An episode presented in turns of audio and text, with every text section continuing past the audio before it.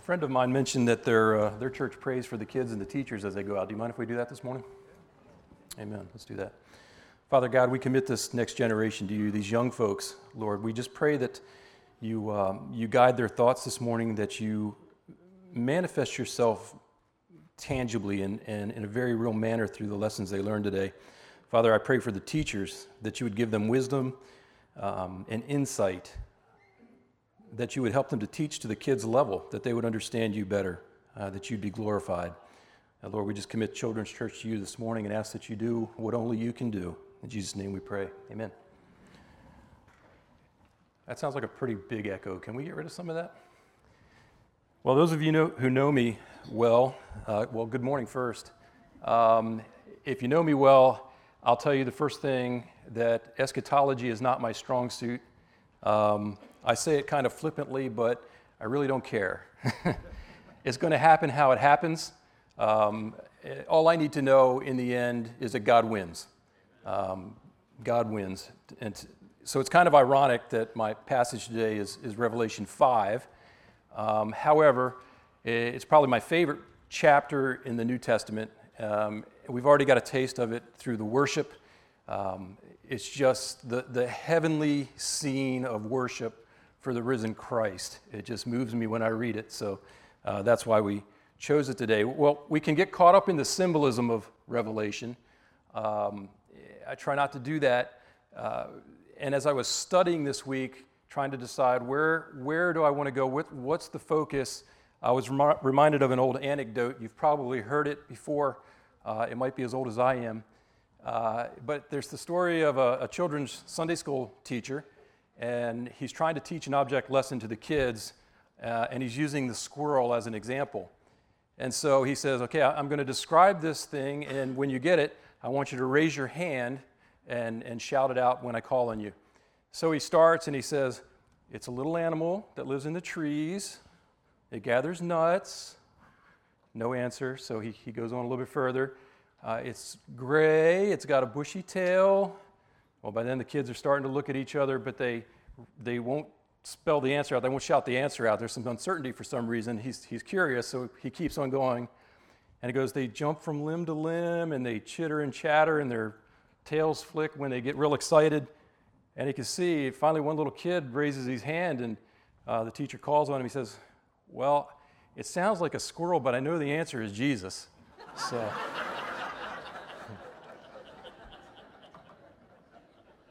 When I think of revelation, that's really all you need to know is Jesus. The whole thing is about Jesus. So I'm going to read the, uh, the passage this morning, and I think I'm going to read the passage. I'm using the wrong button. Um, I'm going to read the passage. Now, the, the books of the Bible were written to be circulated among the churches, uh, and they would be read there. So most people heard the scripture, they didn't read the scripture. Now, I'm not going to tell you you can't stand and read along with me, but what I'd like you to do this morning, uh, and you can stand, but I'm going to ask you to close your eyes so I don't want anybody to fall over. Um, but just close your eyes and picture the scene as the original hearers would, would have heard it. I, I want you to hear the words John, just picture as he describes how he heard them, uh, when he turns his head, what he saw. Uh, I, I, think you'll get a, a deeper, fuller picture. So, again, I'm not going to tell anybody you can't read with me. Uh, but I would really like you to just to, soak in the, the picture that's being painted. So, Revelation 5, yeah, by all means, if you want to stand, that's great. I think it shows honor to God's word. Um, but don't, don't feel obligated, as I just guilted you into standing. Okay. All right. Um, then I saw in the right hand of him who was seated on the throne a scroll written within and on the back, sealed with seven seals. And I saw a mighty angel proclaiming with a loud voice, Who is worthy to open the scroll and break its seals? And no one in heaven or on earth or under the earth was able to open the scroll or to look into it. And I began to weep loudly because no one was found worthy to open the scroll or to look into it. And one of the elders said to me, Weep no more. Behold, the lion of the tribe of Judah, the root of David, has conquered, so that he can open the scroll and its seven seals. And between the throne and the four living creatures, and among the elders, I saw a lamb standing, as though it had been slain, with seven horns and with seven eyes, which are the seven spirits of God sent out into all the earth. And he went and took the scroll from the right hand of him who was seated on the throne. And when he had taken the scroll, the four living creatures and the 24 elders fell down before the Lamb, each holding a harp and golden bowls full of incense, which are the prayers of the saints. And they sang a new song, saying, Worthy are you to take the scroll and to open its seals. For you were slain, and by your blood you ransomed people for God from every tribe and language and people and nation. And you have made them a kingdom and priests to our God, and they shall reign on the earth. Then I looked, and I heard around the throne and the living creatures and the elders the voice of many angels, numbering myriads of myriads and thousands of thousands, saying with a loud voice, Worthy is the Lamb who was slain to receive power and wealth and wisdom and might and honor and glory and blessing. And I heard every creature in heaven and on the earth and under the earth and in the sea and all that is in them saying, To him who sits on the throne and to the Lamb be blessing and honor and glory and might forever and forever. And the four living creatures said, Amen. And the elders fell down and worshiped. Let's pray. Lord God, we just pray that our spirits are moved today, that we see Jesus in this passage, and that he be magnified and glorified and praised as worthy as we read. Father, I, I pray for myself this morning um, a certain sense of eloquence to not be a stumbling block to what you're trying to say to this congregation. And Lord, for all of us, that we'd have open ears and soft hearts, that your word would find a fertile ground to land on, and that we would be changed from the inside out. We commit this time to you, and we just ask in Jesus' name that you would honor and bless it. Amen. So, our passage, uh, Revelation, uh, it, the word comes from a Greek word, apocalypsis. You probably recognize that as the word apocalypse, and it just simply means to either unveil or to uncover or to reveal. So the first question that I have when I read that is, well, what's being revealed? Maybe I'm not that bright, but I, I think all of us uh, could, could ask that question. So thankfully, John answers that question. Very first verse, very first chapter. This is the revelation of Jesus Christ. Now, you might be thinking, I already know about Jesus. I've read the Gospels, and it's true. There we get a picture of the Word made flesh. We get a picture of the, um, the, the one who was crucified, buried, and resurrected on our behalf. We get a picture of Jesus at the ascension, even. Uh, but typically, it's a picture of Jesus incarnate as a human being walk, walking on the earth. Um, nothing wrong with that. But sometimes I think we get so fixated on that that we forget that there's the other part to Jesus, that even now he's reigning in heaven in his glorified body with the Father. Um, the attributes are still there. He still loves us. He still is, hum, uh, shows humility. He still shows meekness, uh, but he's different. Uh, I think all we have to do is to go back and look at the Apostle John. I think we get a certain sense of comfort in Jesus, friend of sinners. Again, not wrong, just maybe a little incomplete, because the Apostle John the apostle that walked with Jesus for three years on the earth, dined with Jesus, uh, ministered with Jesus, uh, was in a very intimate personal relationship with Jesus. Uh, the apostle who reclined on Jesus' breast at the Last Supper, the first thing he does, if you remember chapter 1, when he sees the glorified Jesus, bam, right to the floor at Jesus' feet in worship. So I submit there's going to be a difference, and we can't get too comfortable in our idea of Jesus, the friend of sinners. Again, not wrong, but slightly incomplete. And I think it helps when we have a fuller picture of the risen Christ that's reigning now in heaven.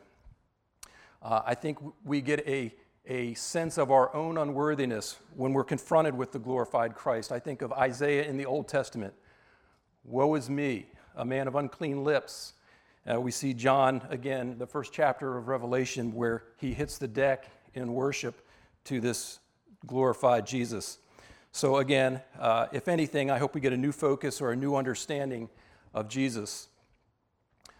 Well, we're going to be in chapter 5. Chapter 4 is actually a transition from the seven letters to the seven churches in chapters 2 and 3. Chapter 4, John was taken to the throne room, throne room of God, and there he's introduced to God, and the emphasis is on God of creation. So, God created the world, uh, and that's the emphasis there. He's the one that sustains the world and all of his creation. That's the emphasis. And now, as we move to chapter 5, we're going to see that God is still on the throne, but this time the focus turns a little bit, and it's focused on his role in our redemption. Now, it's a story that has its beginning in the book of Genesis. And this is very important to remember. It's been the theme for, in Scripture from the very beginning to the very end. Uh, it's the story of our redemption. We think of God creating in Genesis, and then Adam and Eve sin. We have the fall, their separation from uh, the living God. And God has spent the entire time, the entire part of recorded history, working his plan of redemption. So it's important that we remember it's in the very verse book of the Bible and continues throughout. But it's also, it didn't catch God by surprise. You've heard that before. It's not plan B, the, the redemption. It was preordained from the beginning of the world.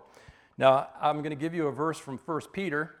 I want you to look up verse 18 and 19, but I didn't want to uh, spoil the rest of the sermon because it flat out tells you what I'm going to preach on for 40 minutes. So, uh, verse 20 uh, just the, the, it didn't just start at the beginning in Genesis. This is preordained from before the beginning of recorded history. From the beginning, you can't say the beginning of time because God is outside of time, but it's always been in the mind of God. So, knowing that you were ransomed from the feudal ways inherited from your forefathers, not with perishable things such as silver or gold, but with the precious blood of Jesus.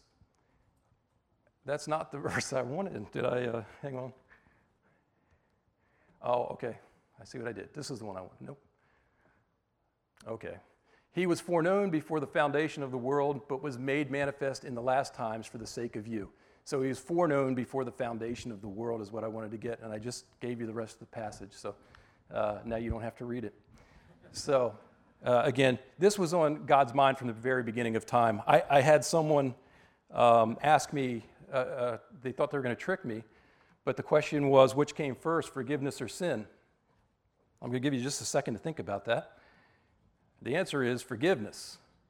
Sin did not occur until Adam and Eve fell, but God had already forgiven us. He had already set his plan in motion and decided that we would be forgiven. So, this is, this is a concept that predates the book of uh, our Bible, pre- predates uh, the advent of man. He, he planned this from the very beginning. So again, God created perfection, uh, and then man fell when Adam and Eve sinned, and God has been interacting uh, with his fallen creature ever since, uh, working a plan to bring about restoration. And again, uh, I know I've mentioned uh, the scarlet thread. If you ever get a chance to read it, uh, it just traces Christ's blood throughout the scriptures, the, the idea of a ransom and a sacrifice. But this passage today is where the scarlet thread meets what is called the golden cord of Jesus' kingship. Uh, and that's important in this chapter. So, again, John's still in the throne room of God, and the first thing he notices is a scroll in the right hand of the Father. Um, now, there's a, there's a concept of form follows function. And as Westerners, we often get caught up in the details. We want to know the exact words on the sc- scroll how big was it? How how many letters it contained, why the seven seals, was it clay, was it wax? Uh, that does not matter. You're going to ask me, I'm going to say, don't know, don't care. Um, because it's the function. And that's what we want to look at today. What's the function of the scroll? So uh, it's a symbol, but it's easily understood. It would have been understood by John's readers. Would, they would have instantly understood what John was saying because in the Roman world of the day, this would have described a will or a some, some sort of a sort of a contract, a title deed, uh, something official and, and governmental. So they would have understood it. But we do get a couple of clues. So again, I, I said I don't really care, I don't, I, I don't know, and I don't care, but we do get some clues what's included in it. Uh, but it's all going to lead us to why, why the scroll is there. So the first thing we have to think about is um, since God is the one holding the scroll, uh, it contains some sort of decree from the king of the universe. Now, again, a couple of clues from the rest of the book of Revelation help us to narrow it down. Uh, and then I will look at uh, a passage from the Old Testament too. But from, Gen- uh, from Revelation, in the chapter immediately following chapter 5, which would be chapter 6, if you're following, uh, we get a sense of the content of the scrolls as the, each one of them are, are broken open, and we see that a corresponding event occurs uh, that has something to do with planet Earth. So I'm not going to go into them, I'll let you read them, but, but scroll is broken, an event takes, curse, takes place on Earth. Earth. Then we read in chapter 10, um, as we continue along, just kind of building the case, it says, But it, that in the days of the trumpet call to be sounded by the seventh angel, and here's the key the mystery of God would be fulfilled, just as he announced to his servants, the prophets.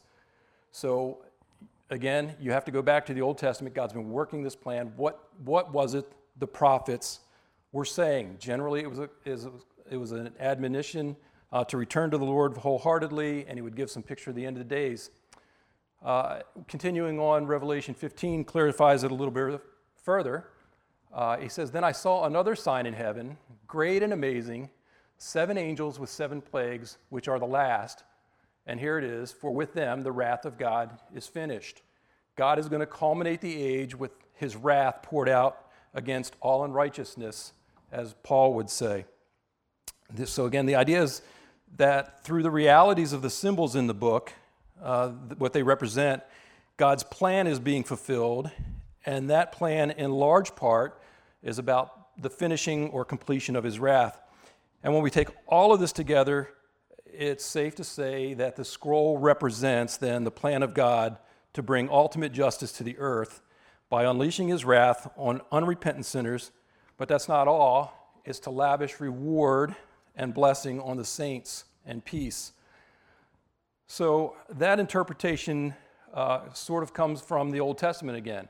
And this is really important to keep in mind. Again, th- this is from beginning to end uh, where God is leading. So he gave the prophets uh, some idea of what this would look like further on. The uh, prophet Ezekiel, chapter 2, verses 9 and 10, uh, he wrote, And when I looked, behold, a hand was stretched out to me, and behold, a scroll of a book was in it. And he spread it before me, and it had writing on the front and on the back. That's the exact same thing we see in Revelation. Uh, and there was, were written on it words of lamentation and mourning and woe. So again, it's clearly uh, uh, the similar vision, the same vision in Revelation 5. It's following a similar pattern, uh, what we see in Ezekiel. And again, the scroll in Ezekiel had to do with judgment. And I think it's an easy correlation. Again, everything the prophets foretold has its fulfillment here. Uh, it would be the same is true for the scroll in Revelation 5. So, again, whatever you want to call it, a will or a title deed, uh, it's clear that the idea that God holds a book in his hand uh, in which the history and the future of the world is already written. Uh, it's God who initiates, it's God who controls, and it's God who will fulfill uh, all the way to the consummation of history, uh, and that no one can thwart his plan. So, one of the takeaways I, I got from this today, or this for this morning, was that God's sovereign over the affairs of men. God's sovereignty is on full display here. There's no one who can thwart his plan, and history will proceed just as it's written, uh, just as he stated again from the be- before the beginning of written time uh, God is in control. So then, if it's a sealed scroll, um, and as again, the, the number seven in, in Revelation typically means completion or, or perfection. Uh, you probably know that. So, seven seals, it means it's perfectly sealed. No one can open it. And so they're looking for someone who is worthy. Who is worthy and will be able to break the scroll and carry out the plan of God that's presented there. But as this verse indicates, uh, there's no one that's worthy to open it. Um, and when it says under the in the heaven, on the earth, and under the earth, uh, as it said in verse three, I believe, um, it, that just means your universality. There is no one, period, who can open that scroll. No one is worthy. No one can be found. No one from humanity. None of the angels. No one. Um, there, and it, it, it's just again re-emphasizing the seven seals uh, on this scroll that it, it's shut and it's shut for good. So, with the impossibility of uh, the apparent possibility, impossibility of this scroll being open, uh, John begins to weep. Now, there are several interpretations as to why. One is that he feels like the, the plan is thwarted. Uh, we cannot go to the end of time. Uh, God's, God's um, plan for humanity has just ended because we can't find anyone to open the scroll. But uh, personally, I think there's another aspect to John's weeping, and I think that's the biblical, the scriptural um, um, idea, uh, Paul and the Old Testament again, that there's none righteous, no, not one. I think he comes full faced with mankind's sinfulness, uh, our own inability to do anything good, our complete and utter dependence on the work of Jesus Christ. Uh, to ensure our salvation so that we can live forever with the, the King of the universe. For whatever the reason, John is weeping because no one is found that can open the scroll. And again, remember that don't our interest in, shouldn't be so much focused on the scroll and what it represents, but it's the one who's worthy to take it. So the question again is there anyone who can open the scroll? Thankfully, we get the answer to that right after, after it's asked. So, uh, Revelations 5, uh, 5 through 7.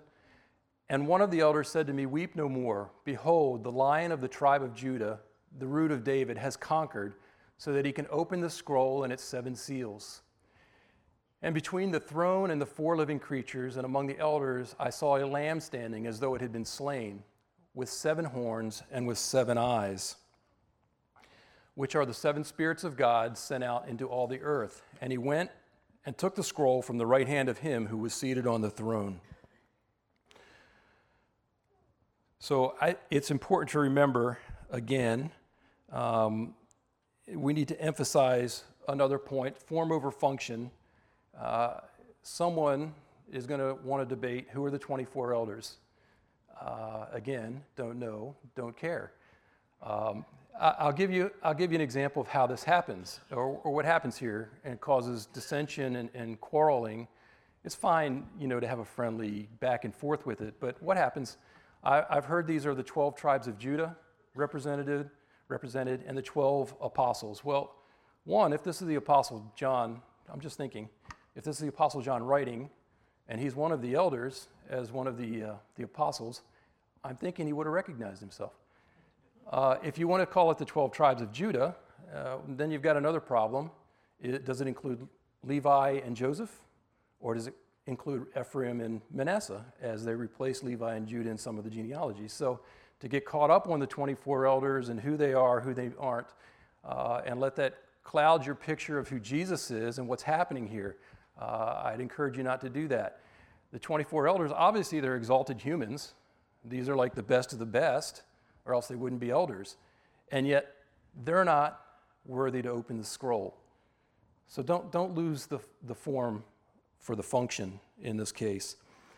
So again, uh, we find the answer to the question uh, who's worthy to open the scroll? And we find three distinct figures mentioned here. We have the lion from the tribe of Judah, uh, we have the root of David, and we have the lamb looking as though it had been slain. Well, these are all rooted in the Old Testament again.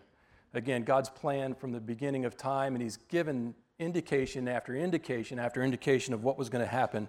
And here we are at the fulfillment. So, the thing with all three of these, there's a, a view of high Christology, and that simply means that Jesus was uh, appointed or, or anointed. The anointed one is what Messiah means, or the Christ. Messiah, the Hebrew term, Christ, the, the uh, Greek term for the anointed one of God. It just indicates his high kingly status as the Son of God. So, all three of these titles point to the Christology of Jesus. We have uh, the line of the tribe of Judah, and that's found in Genesis 49, verses 9 through 10. Uh, Israel is talking to his children, uh, and this is the blessing he bestows upon Judah. He says, Judah is a lion's cub from my prey. My son, you have gone up. He stooped down, he crouched as a lion, and as a lioness, who dares rouse him? So there we have the idea of Judah being a lion. But then it continues the scepter shall not depart from Judah, nor the ruler's staff from between his feet, until tribute comes to him, and to him shall be the obedience of the peoples. So again, the idea that this lion will rule forever, rule and reign forever, is found as early as Genesis again. And we know that a lion projects power, right? Strength, courage. Uh, we call him the king of the beast for a reason.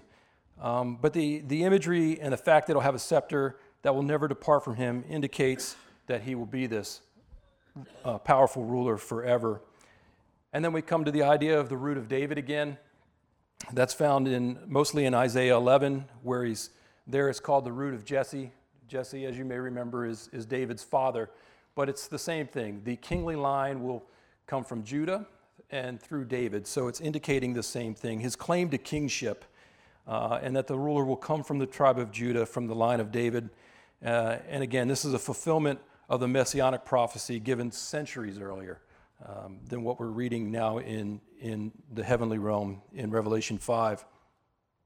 So I, tend, we, I think we tend to make the biblical characters, especially the, the ones that are uh, prominent, Paul, John, as these super Christians, but really honestly, they were people just like us. So I think when John hears of the line of the tribe of Judah, I don't know about you, but I would have some kind of an image, a royal, stately, maybe not a, a literal lion, but definitely robes, crown, uh, sash, sword, whatever in your mind a king looks like with, uh, with power and, and might. Um, so, putting yourself in John's there, he's expecting something, and then he turns, and what does he see? He sees a lamb looking as though it had been slain. Well, Jesus says the lamb is a title based on a whole host of Old Testament verses. I don't have time to go through them all, actually. Uh, but again, it's worth mentioning once again the entirety of Scripture has been pointing forward to this exact moment. Um, the lamb is a designation, if you remember John's gospel. Uh, early in, in chapter 1, John refers to uh, of Jesus as he says, Behold, the Lamb of God who takes away the sin of the world, right? So, this has been God's plan again. The whole intent God is the king, and he came as a lamb to take away the sin th- there's no argument that this figure is Jesus Christ. Um, he's the one who was slain as the Lamb of God. Uh, he's the one who told his disciples on the evening before the slaying, I have said these things to you, that in me you may have peace in the world. You will have tribulation, but take heart, I have overcome the world. We see that same idea in Revelation 5. The word overcome here in this passage can also be translated conquered. Uh, and that's the word we find in, in Revelation 5. Jesus has conquered the world. Well, then that leads to the question, at least in my mind, how does a lamb conquer the world? I mean, we t- typically picture a lamb as the complete, almost antithesis of a lion, meek and mild, um, afraid of its own shadow, sort of.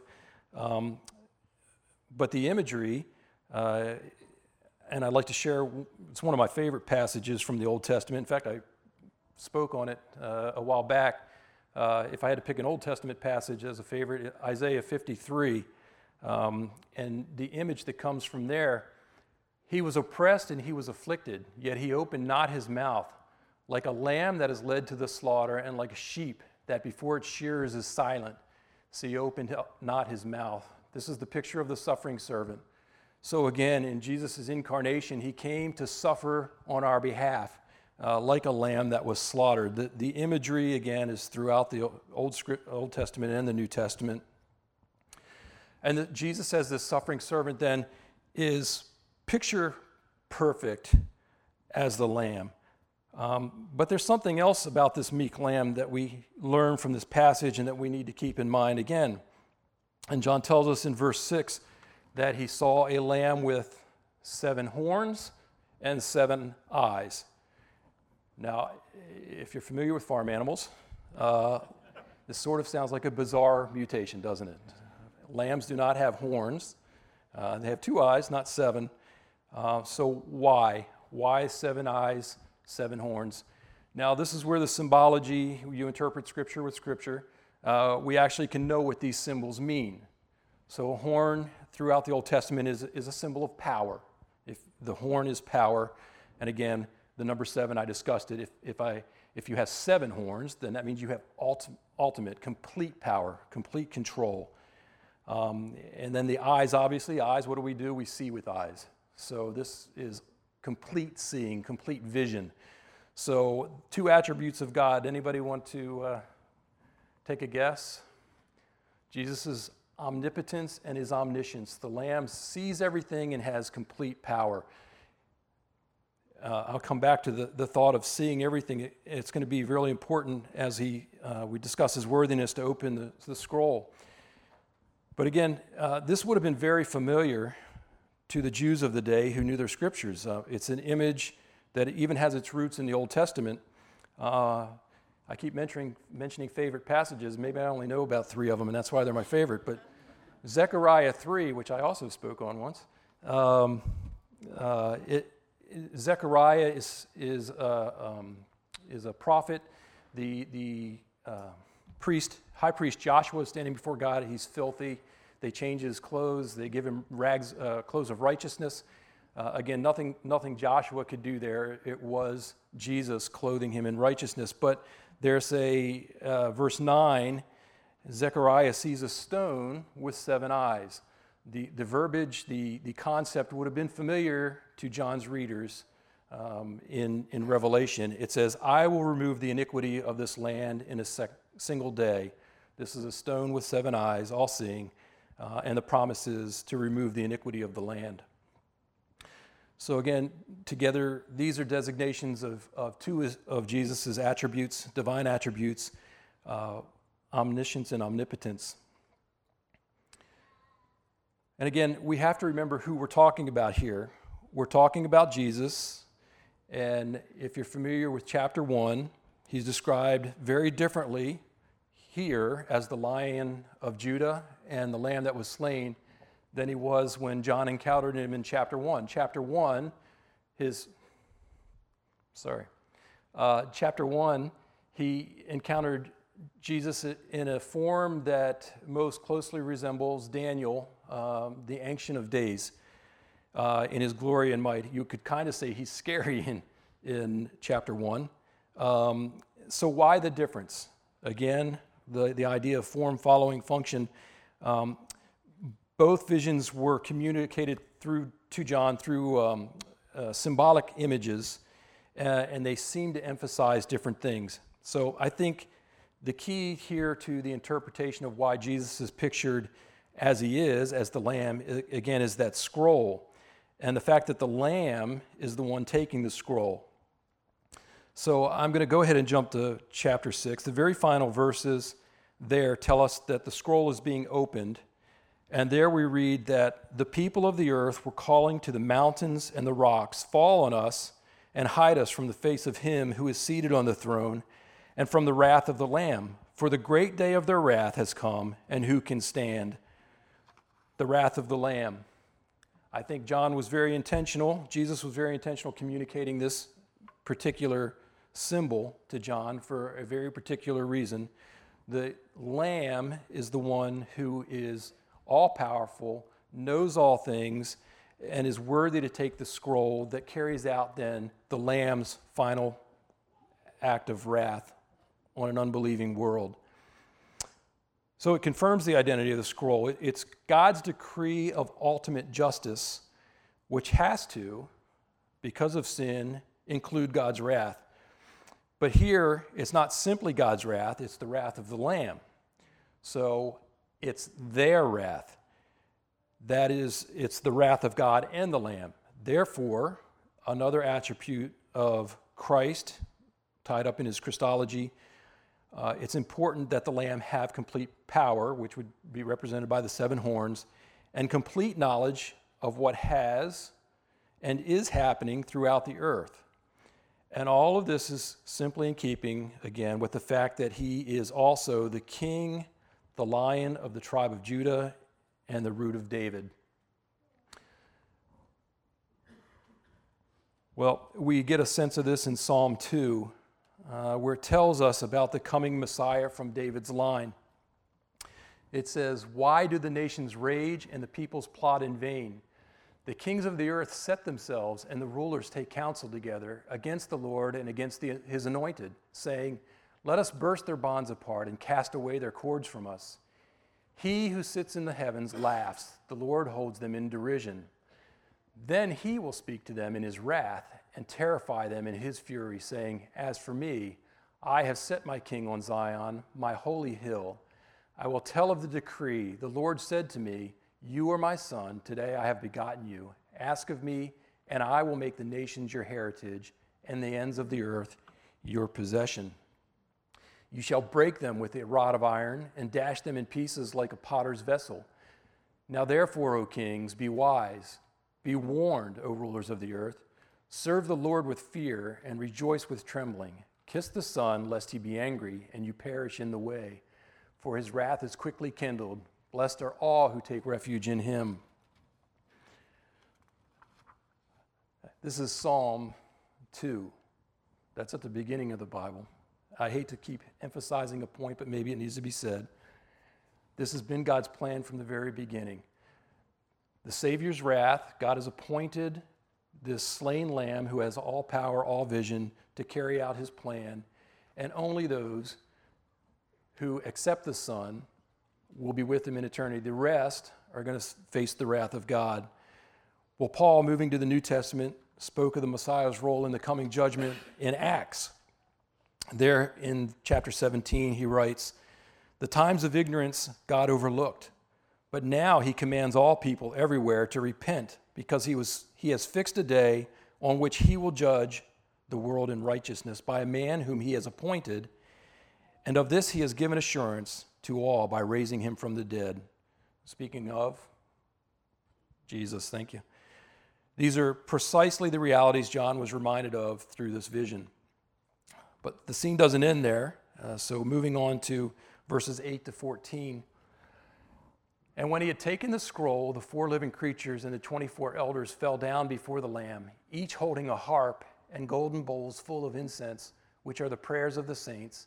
And they sang a new song, saying, Worthy are you to take the scroll and to open its seals, for you were slain, and by your blood you ransomed people for God from every tribe and language and people and nation.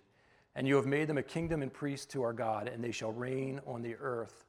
Then I looked and I heard around the throne and the living creatures and the elders the voice of many angels, numbering myriads of myriads and thousands of thousands, saying with a loud voice, Worthy is the Lamb who was slain to receive power and wealth and wisdom and might and honor and glory and blessing. And I heard every creature in heaven and on the earth and under the sea, again, universality, every creature is every creature, and in the sea, and all that is in them, saying, To him who sits on the throne and to the Lamb be blessing and honor and glory and might forever and ever. And the four living creatures said, Amen and the elders fell down and worshiped.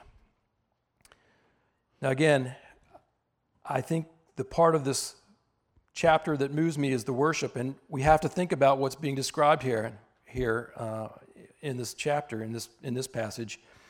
So, on the one hand, we're seeing the response of heaven and earth.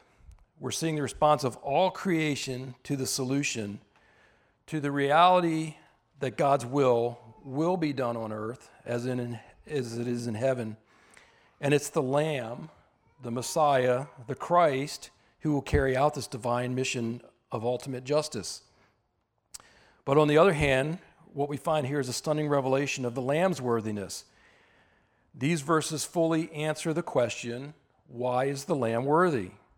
Why is he alone worthy? Well, verse 5 told us that he could open the scroll because he conquered. But just so there's no misunderstanding about what this means that he's conquered, verse 9 expanded on that thought.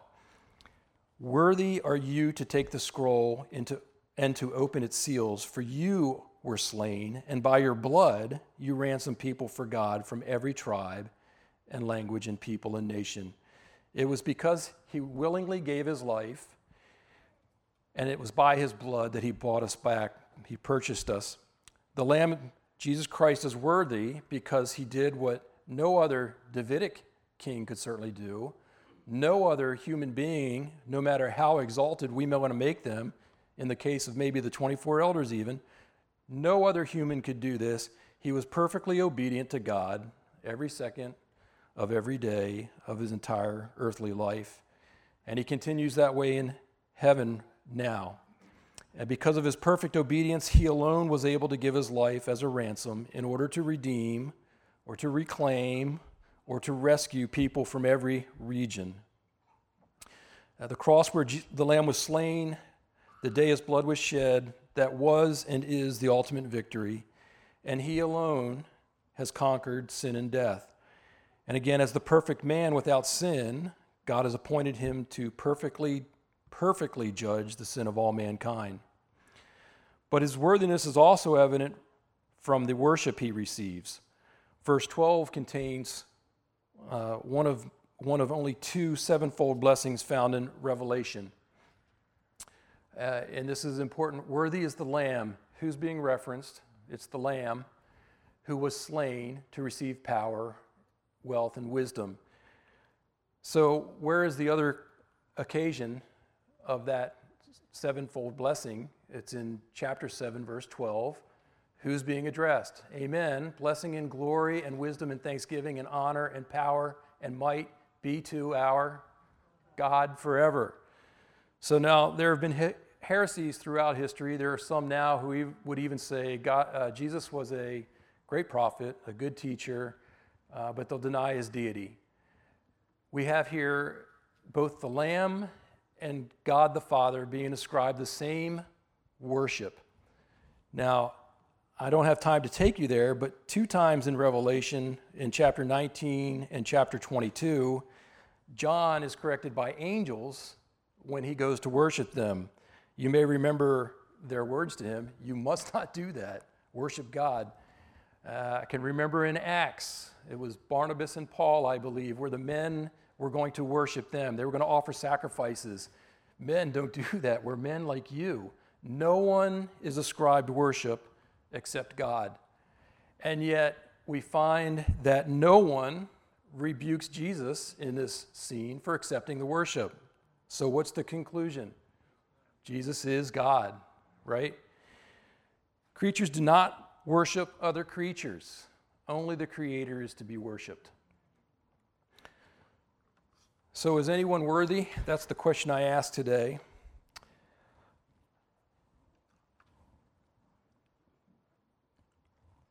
Jesus Christ alone is worthy, uh, and he's not just because of his perfect humanity, uh, his sinless complete obedience to the Father, but it's also because of his perfect deity. Perfect man, perfect God. He's both worthy to take the scroll and he's worthy to worship. So typically, I, I finish up with some kind of a uh, very practical idea for us to implement for our, our um, application. I think practical application is very important to sort of reinforce the message. Uh, I don't have anything to, for you today. Um, but what I would like, it can be summed up, uh, my, my one goal for this morning, summed up in one question how will you respond? So, having made sense of the main thing in the scene in Revelation 5, I just want us to think about how this vision should impact our spiritual, our spiritual vision or how we see God and then how we respond. So it also should bring to mind how do we see ourselves and how do we see the world around us. So I just want to look at two aspects real quick uh, and, then, and then leave you with a challenge. Um, when we think of Jesus, when you think of him as the Lamb of God, of his loving sacrifice and his cleansing blood, when you think of him as the lion of the tribe of Judah or the root of David, when you think of his authority, when you think of his coming judgment and wrath, does it make you worship? Does it drive you towards praise and adoration? Does it make you offer thanksgiving for being saved from the coming wrath? Or conversely, do you tremble thinking about the coming wrath? Do you wonder if any of these things I've even said are true? Just thinking about what we've seen here and the worship Jesus has received. When you think of, of his complete authority, uh, being the executor of God's wrath and judgment and the salvation of mankind, does that deepen our understanding of who he is? Does it give us a new appreciation?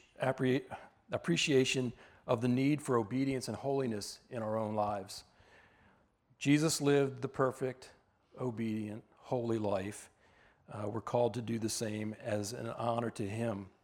So, the second thing, uh, aside from a focus on ourselves and how we view Christ and how it informs our worship of Him, is to think about the coming judgment and the state of the world we live in. When we think of the wrath and judgment to be poured out, does it change the way we view those around us, the lost who don't know Jesus? When Jesus came and he said, I came to seek and to save the lost, the word for lost is ruined or destroyed. So, are we willing to look at the lost as potentially being ruined or destroyed in the wrath and the judgment to come? And if so, what are we going to do about it? I don't think these are mutually excuse, exclusive thoughts. I think they go hand in t- hand uh, in terms of a right response to Jesus. Our hearts cannot be full of praise for Jesus, and at the same time, fail to have his heart for the lost. I don't think you can do it. Almost every time I speak, Romans 12:1 pops out in some way or another. I have favorite passages, I have a favorite verse. Um, I think it's appropriate again today, and it's there that Paul writes In view of his great mercies, offer yourselves a living sacrifice, for this is a true act of spiritual worship.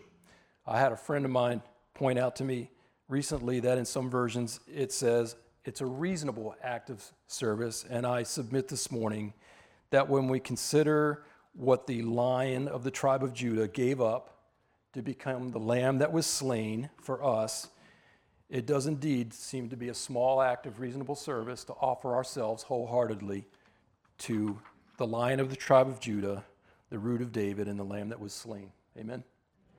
Let's pray and then I'll turn it over to you guys. Lord God, I give thanks for what you have done for us, for who you are.